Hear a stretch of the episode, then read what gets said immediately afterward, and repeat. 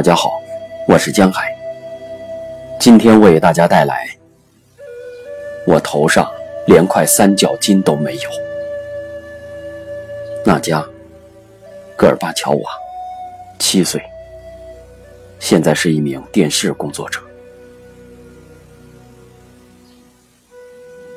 在战争期间，让我感兴趣的是一些莫名其妙的事情，直到现在。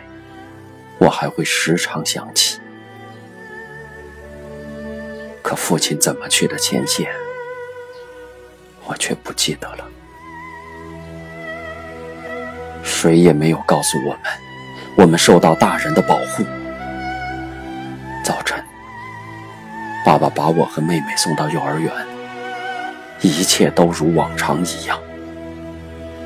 傍晚，我们当然要问父亲怎么不见了。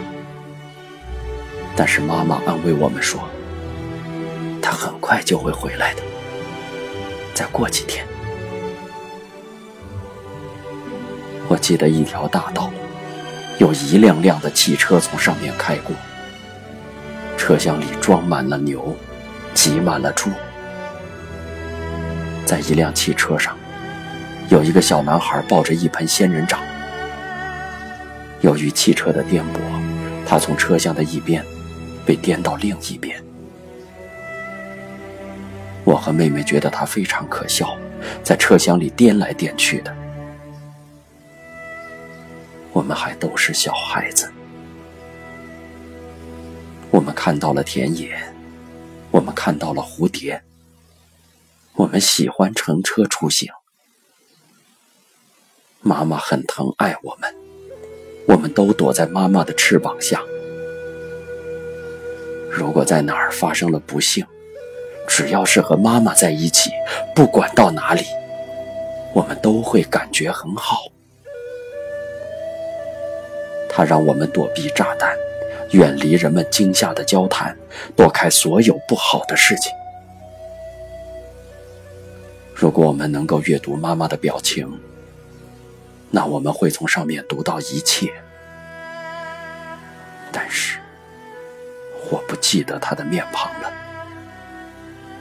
我只记得一只大蜻蜓飞落到了妹妹的肩膀上。我大声喊叫起来：“飞机！”大人们不知怎么回事，都从马车上站了起来，开始抬头仰望天空。我们坐车到了谢涅恩斯基地区格罗杰茨村的爷爷家。他有一个大家庭，我们住在了夏季使用的厨房里。人们称呼我们是避暑人。就这样，一直到战争结束，才算不这么叫了。我不记得我们玩耍过。退一步说，战争开始的第一年，我们确实没有玩过夏天的游戏。最小的弟弟长大了一点儿，我们要抱着他，因为妈妈要翻地、播种、缝缝补补。我们被留在家里，需要洗勺子、盘子、擦地板、烧炕炉，为明天准备木柴。要往水缸里储备水，我们提不动满满的一桶水，就提半桶。傍晚的时候，妈妈就给我们派好活儿。你负责收拾厨房，你负责照看弟弟。每个人都有自己承担的活计。我们都在饿肚子，但是我们收养了一只猫，然后是一条狗。他们也都是家庭成员。我们有什么吃的，都和他们均分。如果有一次不够猫和狗吃的，我们每个人就悄悄从自己那一份里，尽量给他们藏下一小块。这只猫被弹片扎死时，我们都非常痛心，甚至觉得没有力气挪动它。我们哭了两天。我们为他出了殡，流着泪水把他安葬了，竖起了一个十字架，在墓地上种了花，浇了水。直到现在，当我一想起我们流下了多少泪水，我就不能养猫。女儿还小的时候，求我给她买一只小狗，我没敢答应他。后来，在我们身上发生了一些事，我们不再害怕死亡。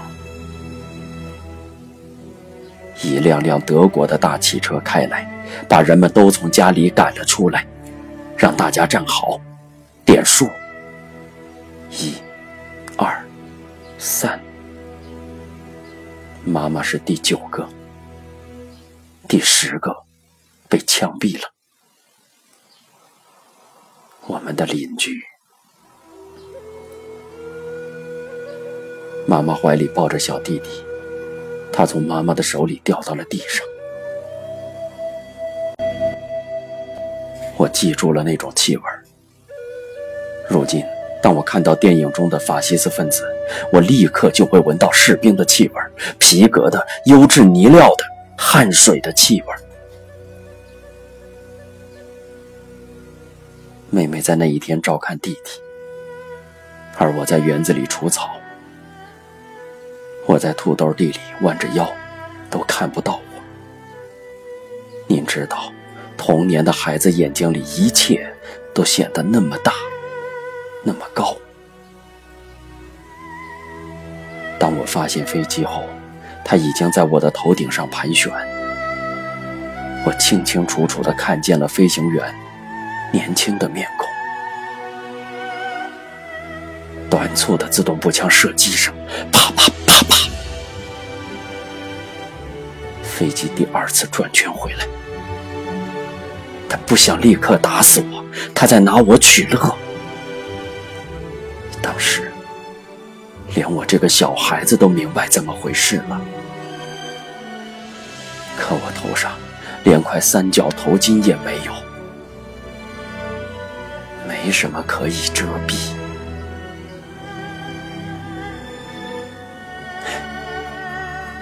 这叫什么事？该怎么解释？很有趣吧？这个飞行员不知现在是不是活着，他会回想起什么来？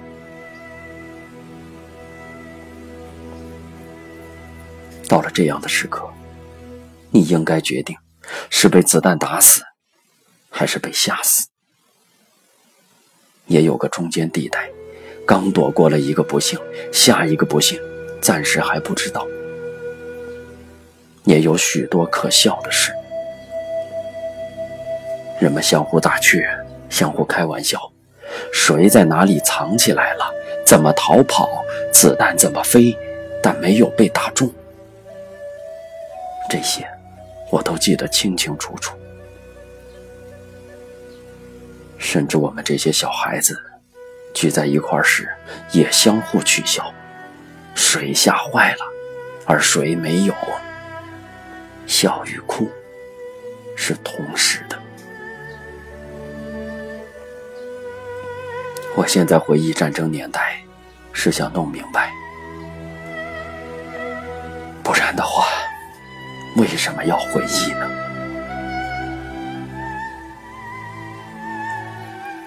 我们家养了两只母鸡，当对他们说“安静，德国人”，他们立刻不叫了，他们一声不吭的和我们躲藏在床底下。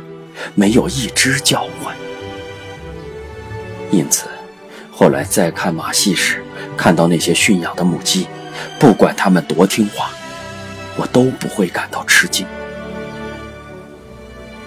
我们家的母鸡雷打不动地在床下的箱子里下蛋，每天两个。我们当时觉得自己是那么的富足。不管怎么样。新年的时候，我们都要摆放一棵圣诞树。当然，是妈妈记得。我们还都是孩子。